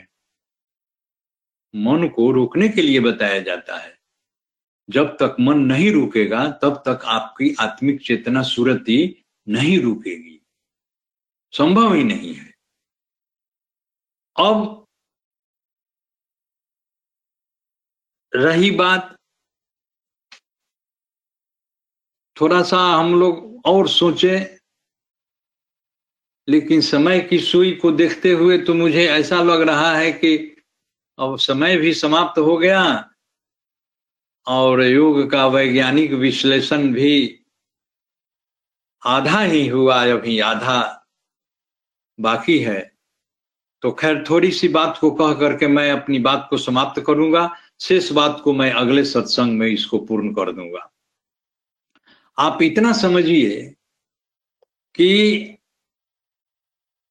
आत्मा की जो शक्ति है, जो मन के साथ संसार में प्रवाहित हो रही है, और हम लोगों ने कहा कि इसी मन को रोका जाता है, क्योंकि दोनों को सेपरेट करना है ना, परमात्मा तक पहुंचना है। हमारी जो का क्या सिद्धांत था कि आत्मा और परमात्मा को जोड़ना अंतिम लक्ष्य था, अल्टीमेट एम यही था ना कि योग में आत्मा और परमात्मा को जोड़ा जाता है।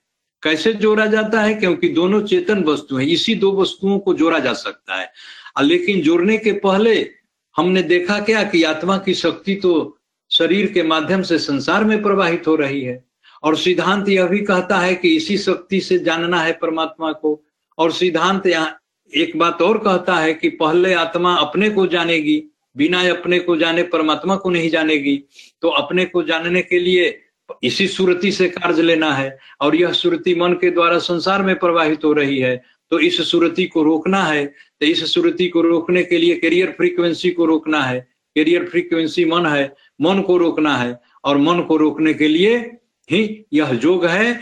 और इस योग में मन को जब हम रोकते हैं तो होता क्या है, जो अर्धधार है वो ऊर्ध्व में परिवर्तित हो धीरे धीरे होता है, शनै शनै अभ्यास से, माने धीरे धीरे अभ्यास से यह काम होता है। एक दिन में यह काम नहीं होगा। योगाभ्यास जो है एक दिन की वस्तु नहीं, एक दिन का कार्य नहीं है। रोज रोज जैसे जैसे आप मन को रोकेंगे, थोड़ा थोड़ा रोज मतलब कि आपको उपलब्धि होगी। इसीलिए कहा गया मन को रोकने के लिए।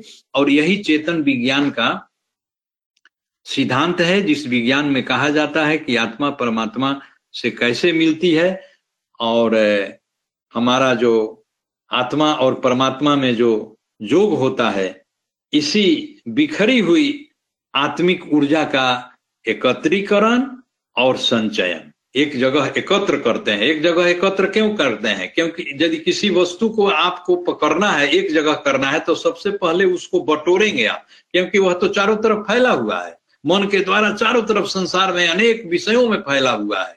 तो पहले आप उसको पकड़ेंगे, पकड़ करके क्या करेंगे, एक बिंदु पर ले आएंगे, एक स्थान पर ले आएंगे, उसी मन को रोकने से। जहां मन रुका कि हमारी इस आत्मिक चेतना सुरति भी रुक जाएगी, और सुरति रुक जाएगी तो सिद्धांत कहता है कि इस दुनिया में जितने भी पदार्थ हैं, सबका अपना अपना स्वभाव है। मन का अपना स्वभाव है, आत्मा का अपना स्वभाव। मन का स्वभाव क्या है? अर्धगामी, यानी बाहर संसार की ओर। आत्मा का स्वभाव है ऊर्ध्वगामी। तो जब आत्मा का स्वभाव है ऊर्ध्वगामी, तो अर्धगामी क्यों बना हुआ? क्यों यह मन के साथ संसार में प्रवाहित हो रहा है? ऊर्ध्वगामी का तो मतलब हुआ क्या कि ऊर्ध्व दिशा। आत्मा की धारा को ऊर्ध्व कहते हैं, प्रकृति की धारा को अर्ध कहते हैं। प्रकृति में जब शक्ति प्रवाहित हो तो वह अर्ध प्रवाह है, और जब आत्मा की तरफ शक्ति प्रवाहित हो तो वह अर्ध प्रवाह है। तो यहाँ तो आत्मा की शक्ति संसार में प्रवाहित हो रही है, अर्धगामी स्वभाव होते हुए भी। तो ऐसा क्यों है? ऐसा इसलिए है कि हम लोग बहुत साधारण भाषा में जानते हैं कि संगत से गुण होता है, असंगत से गुण जान। मन का संगत पा करके आत्मा का जो ऊर्ध्वगामी स्वभाव है वह भी अर्धगामी बन जाता है, वह भी अर्धगामी ही बन जाए। उसका स्वभाव तो ऊर्ध्वगामी है, लेकिन संगति किसकी है? उसकी संगति मन के साथ है, तो मन की संगति पा करके वह अर्धगामी बन जाता है, और वह भी संसार के विषयों में सुख खोजने लगता है, संसार के विषयों में मन के द्वारा सुख खोजने लगता है। यही विज्ञान है।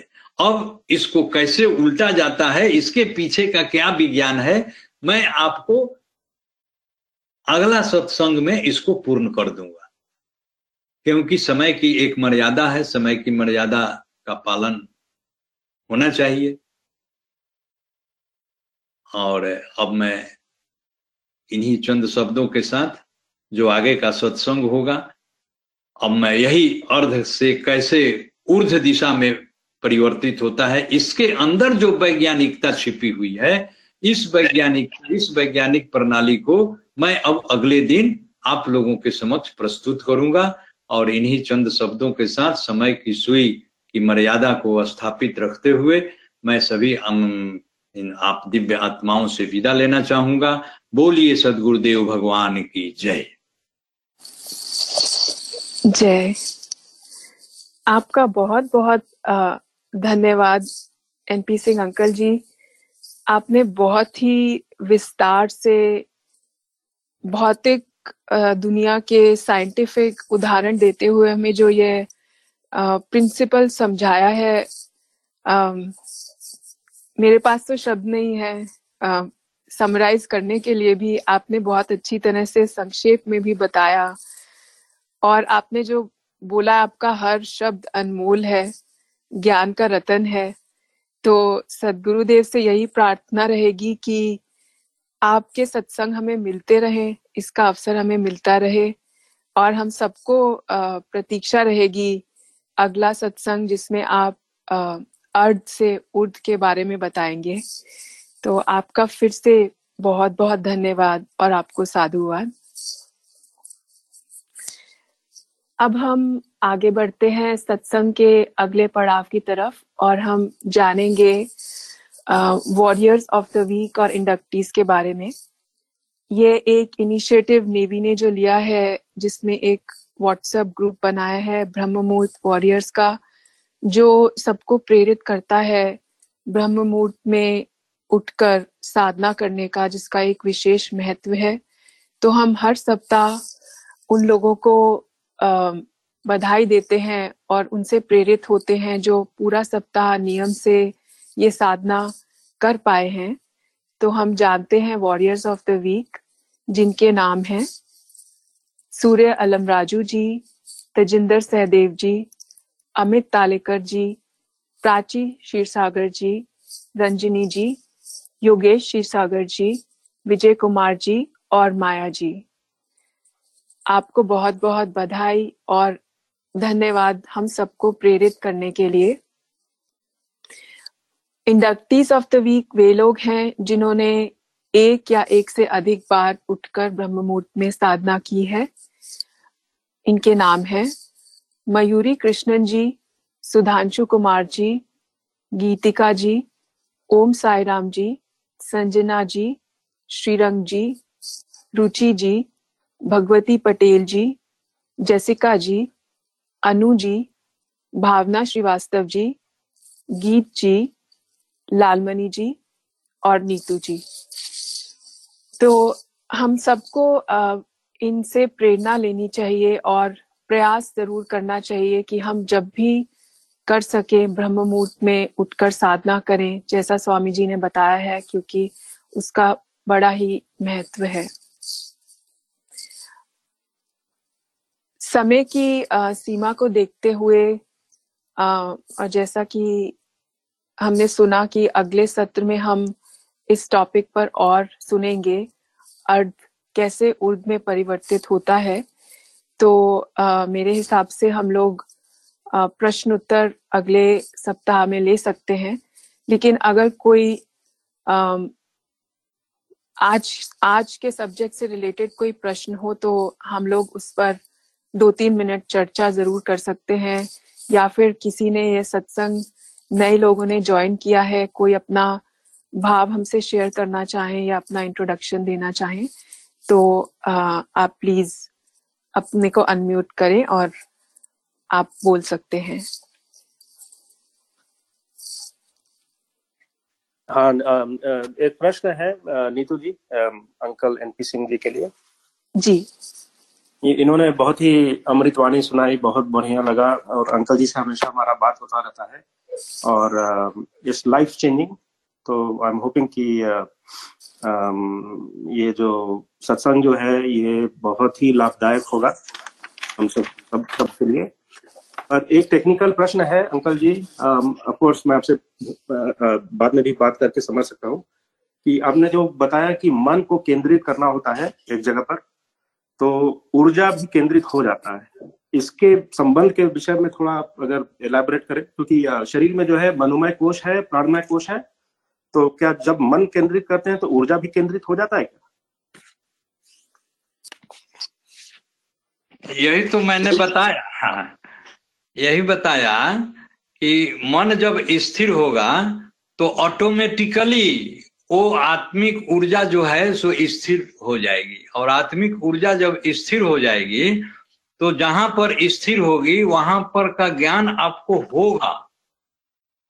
आप यदि ज्ञान करना चाहते हैं, यही तो योग सिखाता है कि आत्मिक ऊर्जा को आपको जहां का ज्ञान, आपको आत्मा का ज्ञान करना पड़ेगा। यदि मान लीजिए हमने कहा था ना कि आत्मा, यह कैसी विडंबना है कि आत्मा बिना अपने को जाने परमात्मा को नहीं जानती है, तो उस ऊर्जा को तो आत्मा में लगाना पड़ेगा ना। जहां भी आप लगा देंगे, आप संसार में लगाएंगे तो संसार का ज्ञान हो रहा है, यदि उस ऊर्जा को आप किसी बिंदु पर लगाएंगे वहां का ज्ञान होगा। प्रथम भूमि पर उपदेश जो किया जाता है, जो भूमि बताई जाती है, क्यों बताई जाती है? क्योंकि वहां पर आप मन को स्थिर करिए, वही उसी बिंदु पर मन को स्थिर करिए। उस बिंदु पर कुछ है, there is something behind that, आप उसको स्थिर करिए। तो पहले जैसे ही मन आपका स्थिर होगा इन कोर्स ऑफ टाइम होगा, इन ड्यू कोर्स होगा, ऐसा नहीं होगा कि इन वन डे हो जाएगा, लेकिन इसी को तो अभ्यास करते हैं। अब अभ्यास किसको कहा जाता है? किसी भी कोई चीज बता दिया गया, आप उसको बार बार करते हैं, वही अभ्यास है। To repeat the same thing again and again is called the practice. यही तो प्रैक्टिस का डिफिनेशन है। तो आप उसको स्थिर करिए, मन को स्थिर करिए, आप आत्मा की चेतन ऊर्जा को भूल जाइए। मन जो स्थिर होगा तो सुरति स्थिर होगी ही, यह ध्रुव सत्य है। यह हमारे ऋषि महर्षियों का अन्वेषण है, रिसर्च है। जैसे ही मन स्थिर होगा, तन पहले तो जब साधन अभ्यास करेंगे तो आपको शरीर ही ऐसा लगेगा कि स्थिर नहीं है। शरीर में 10 तरह के आपको इस तरह के कुछ अनुभव होंगे, कभी आप उल्टा, कभी सीधा, कभी टेढ़ा, ऐसा ऐसा बहुत से साधकों को होता है। इसीलिए कहा गया संत वाणी में कि तन थिर मन थिर। पहले शरीर को स्थिर करिए। बैठने का तो अभ्यास करिए, सीधासन में एक आसन में बैठने का पहले अभ्यास। शरीर हिले डुले नहीं देह, स्वामी जी कहते हैं हिले डुले नहीं देह, माने देह को हिलना डुलना नहीं चाहिए। तो कहा क्या गया कि तन थिर मन थिर पवन थिर और सूरति निरति थिर होए। देखिए, तन थिर, पहले तन थिर करिए, मन थिर करिए, सूरत तन थिर मन थिर पवन थिर। मन के स्थिर होने से आपका प्राण का भी स्थिर हो जाएगा, प्राण भी स्थिर होगा। मन के स्थिर होने से मन स्थिर होगा, मन के स्थिर होने से प्राण स्थिर होगा, और दो सबों के स्थिर होने से सुरति स्थिर होगी। तन थिर मन थिर पवन थिर सुरति निरति थिर होए। सुरति स्थिर होगी, फिर निरति स्थिर होगी, तब आप अपने को जानेंगे। अपने को जानेंगे तो फिर परमात्मा को जानेंगे। यही तो अर्ध से ऊर्ध्व हुआ निरंजन जी, यही अर्ध से ऊर्ध्व हुआ। जो अर्ध में था अब उसको ऊर्ध्व में ले चलिए, उसका नाश नहीं होगा। उस एनर्जी का नाश तो कभी होता है ही नहीं। वह एनर्जी अर्ध में था, वह एनर्जी अब ऊर्ध्व में ले आइए। उसको कैसे ले आइए? तो यही टेक्निक है, योग की जो कला है, योग की जो विधा है, मन को स्थिर करने की। मैंने क्या है कि भागती हुई ऊर्जा को विश्राम देना योग है। योग की परिभाषा एक यह भी दी गई है कि भागती हुई ऊर्जा को विश्राम देना योग है। तो विश्राम कहाँ दिया जाएगा? विश्राम एक बिंदु पर देना है आपको, उस बिंदु पर स्थिर करना है, जो कि उपदेश में गुरु उपदिष्ट भूमि को बता दिया जाता है। आप उसको स्थिर करिए। जैसे ही मन स्थिर होगा, आपको किसी से पूछने की जरूरत नहीं है। आपको स्वतः मालूम होगा कि वह ऊर्जा कैसे केंद्रीभूत होकर के एक पॉइंट पर स्थिर होती है। जैसे उस पॉइंट पर वह ऊर्जा स्थिर होगी, उस पॉइंट पर, उस बिंदु पर, उस स्थान पर जो ज्ञान है, जो दृश्य है, वो आपके सामने प्रत्यक्ष होगा। बहुत सुंदर, बहुत सुंदर। Thank you so much uncle ji.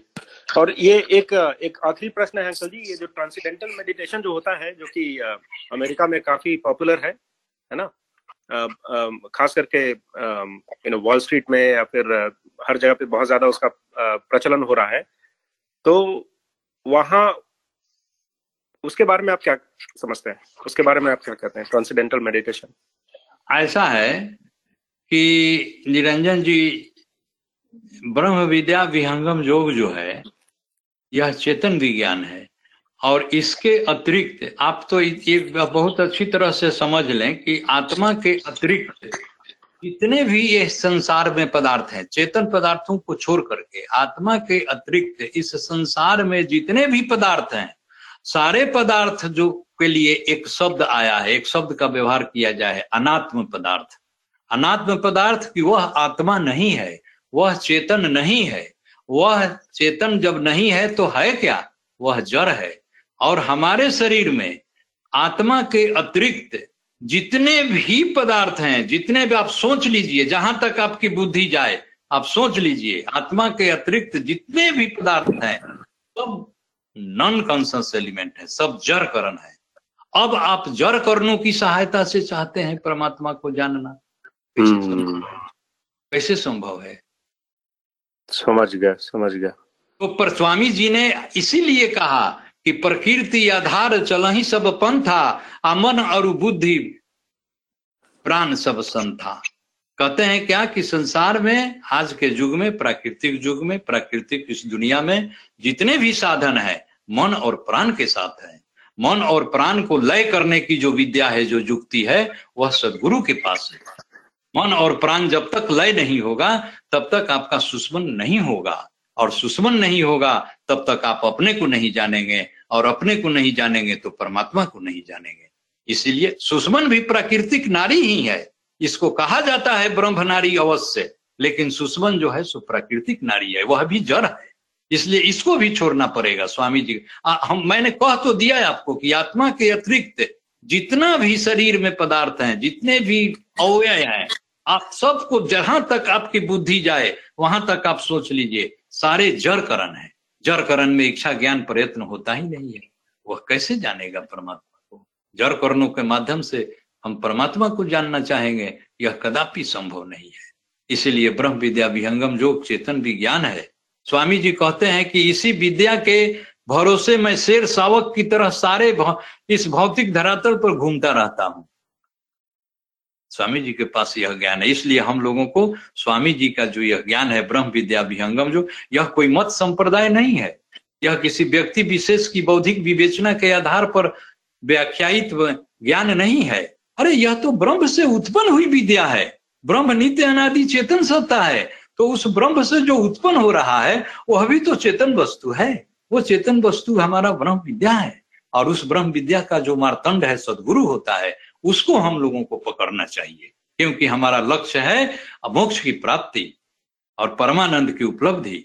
इसीलिए ब्रह्म विद्या विहंगम योग के सिवाय अन्य कोई भी साधन नहीं है। ब्रह्म सहज योग पर श्रेष्ठ है सब योगन सरताज, स्वामी जी कहते हैं। यह जो सहज योग है सारे योगों से श्रेष्ठ है, और सारे योगों का सिरताज है, सिरमौर है। अब मैं क्या कह सकता हूँ इसके बारे में आपको। बहुत बहुत धन्यवाद अंकल जी, बहुत बहुत धन्यवाद। ऑफ कोर्स मैं आपसे और चर्चा करूंगा और डीपली अंडरस्टैंड करने की कोशिश करूंगा, क्योंकि तो बहुत बहुत मिसअंडरस्टैंडिंग है हमारे मॉडर्न आध्यात्मिक दुनिया में, और आप जैसे जो गुरु हैं वही सबसे बड़ी क्या बात है कि हमें जानना चाहिए। यह इसके लिए हम लोग प्रयास करते हैं, रात दिन प्रयासरत है, सारी दुनिया प्रयासरत है कि क्या उसको चाहिए, क्या उसको नहीं चाहिए, इसका ज्ञान भी होना चाहिए। हमें क्या बोलना है इसका तो ज्ञान हमको है, क्या नहीं बोलना चाहिए इसका ज्ञान नहीं है, क्या हमको चाहिए इसका ज्ञान है, संसार के सारे सुख साधन हमको चाहिए इसका ज्ञान हमको है, लेकिन क्या हमको एक्चुअल में चाहिए उसका ज्ञान नहीं है। हमारा प्राइमरी वर्क तो कुछ और है, हम प्राइमरी को भूले हुए हैं, सेकेंडरी में फंसे हुए हैं। बिल्कुल। ये नहीं कहता है कि आप सेकेंडरी को भूल जाइए, सेकेंडरी को करते हुए प्राइमरी को भूलिए मत। यप, इसीलिए बोला जाता है कि जैसे आपने बोला था अंकल जी पहले, कि पहले योगा में एस्टेब्लिश कीजिए अपने आप को, उसके बाद कर्म कीजिए। हाँ, तो नहीं, आपका हर कर्म जो है वो अमृत वाणी के रूप होगा। नहीं, वो दूसरी बात है। वो जो भगवत गीता में भगवान श्री कृष्ण कहते हैं कि योगस्थम कुरु कर्माणि संगम त्यक्त्वा धनंजय, वो दूसरी बात है। वो योगस्थम कुरु माने योग में स्थित होकर के, कौन सा योग में, अपनी चेतना को परमात्मा में स्थित कर दो, परमात्मा में जोड़ दो, उसमें उस स्थिति में स्थित होकर के तुम सारे कर्मों को करो। तो उस कर्मों को जब तुम करोगे तो उस कर्मों में तुम्हारी आसक्ति नहीं रहेगी, उस कर्मों में हमारी आसक्ति। हम किसी भी कर्म से खुशी माने सुख और दुख क्यों मिलता है, इसलिए कि हमारी कर्मों में आसक्ति है। हम किसी को कर्म को करने से यदि वो कर्म सक्सेसफुल नहीं हुआ तो हमें थोड़ा देर के लिए दुख हो जाता है, और कर्म में यदि मान लीजिए डिजायर्ड रिजल्ट नहीं मिला तो हम दुखी हो जाते हैं। क्यों हो ऐसा होता है? इसलिए कि कर्मों में हमारी आसक्ति है। कर्मों में आसक्ति को छोड़ो, तो इस आसक्ति को कैसे छोड़ोगे? योगस्थम कुरु, योग में स्थित होकर के करो। तुम अपनी चेतना को उस परमात्मा में लगा दो, उस परमात्मा में स्थित करके करो, कनेक्ट कर लो अपने को, और तब करो। वो वहां की बात, वो बहुत उच्च स्थिति है, वो सामान्य स्थिति नहीं है।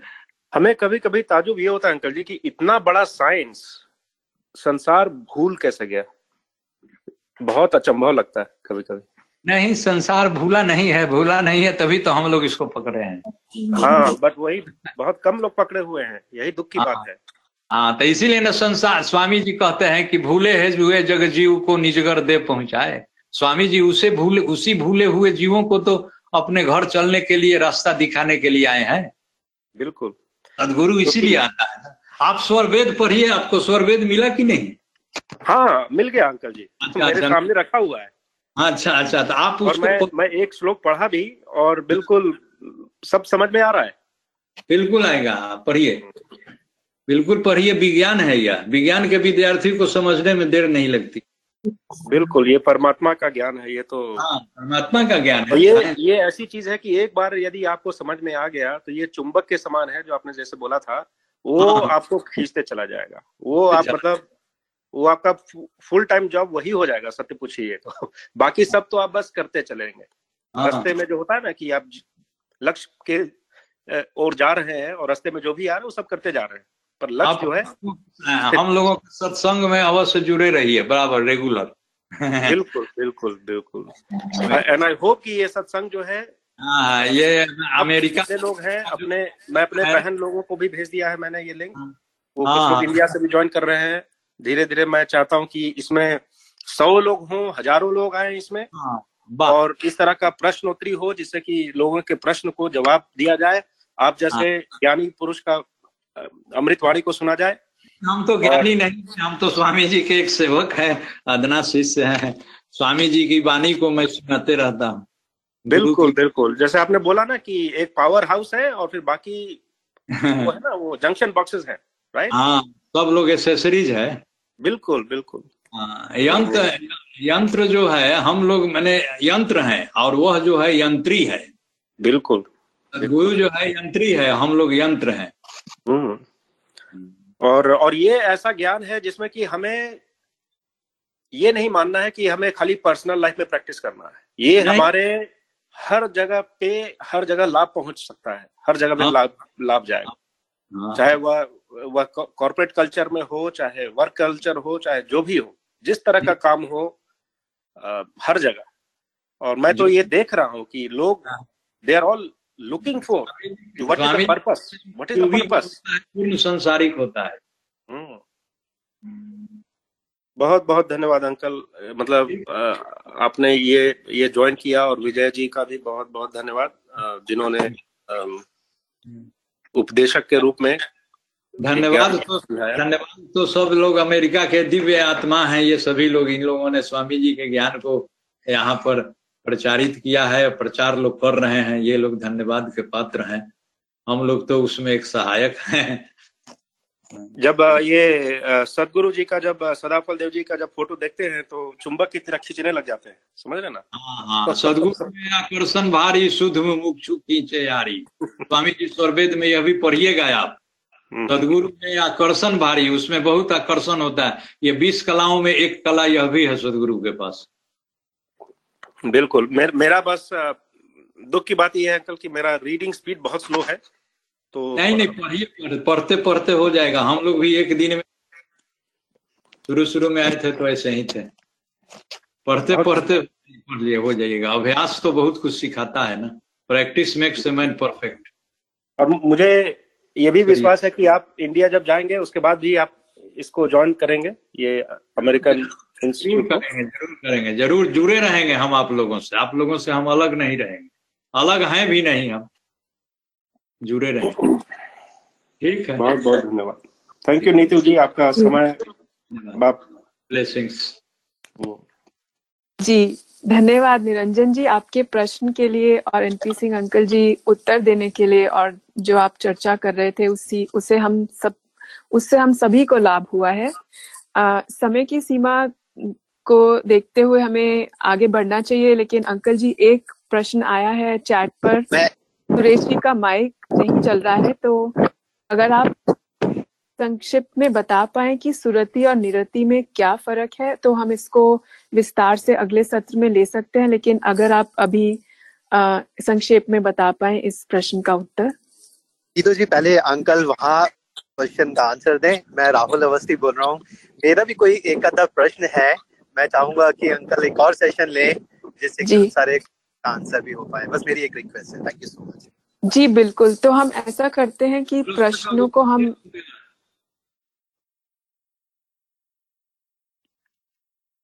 जी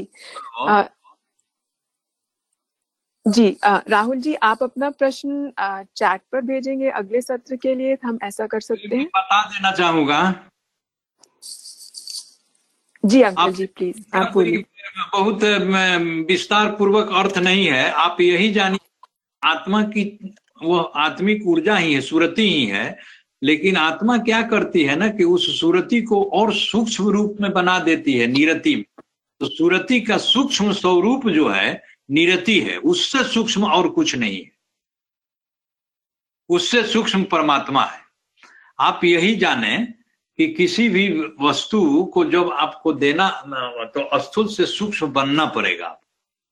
तो निरति के रिस्पेक्ट में सुरति जो है सो अस्थूल है, और सुरति जो है से ज्यादा सूक्ष्म है निरति, है आत्मिक ऊर्जा ही सुरति नहीं, ऐसा कोई उससे आपको यह तो अनुभवात्मक चीज है, योगियों का विषय है। लेकिन सैद्धांतिक स्तर पर जो बाह्य तत्व ज्ञान जो कहता है वह यह कहता है कि सुरति से सूक्ष्म है निरति। मन से देखिए, आत्मा मन से सूक्ष्म आत्मा है। आत्मा स्वामी जी स्वरवेद में एक जगह लिखते हैं कहा कि मन संयुक्त क्रिय कर्म है, भक्ति है आत्मधार, असुरति निरति ध्वनि गगन में भक्ति परम तत्व सार। भक्ति जो है उससे भी सूक्ष्म वस्तु है, सुरति निरति से भी सूक्ष्म भक्ति है।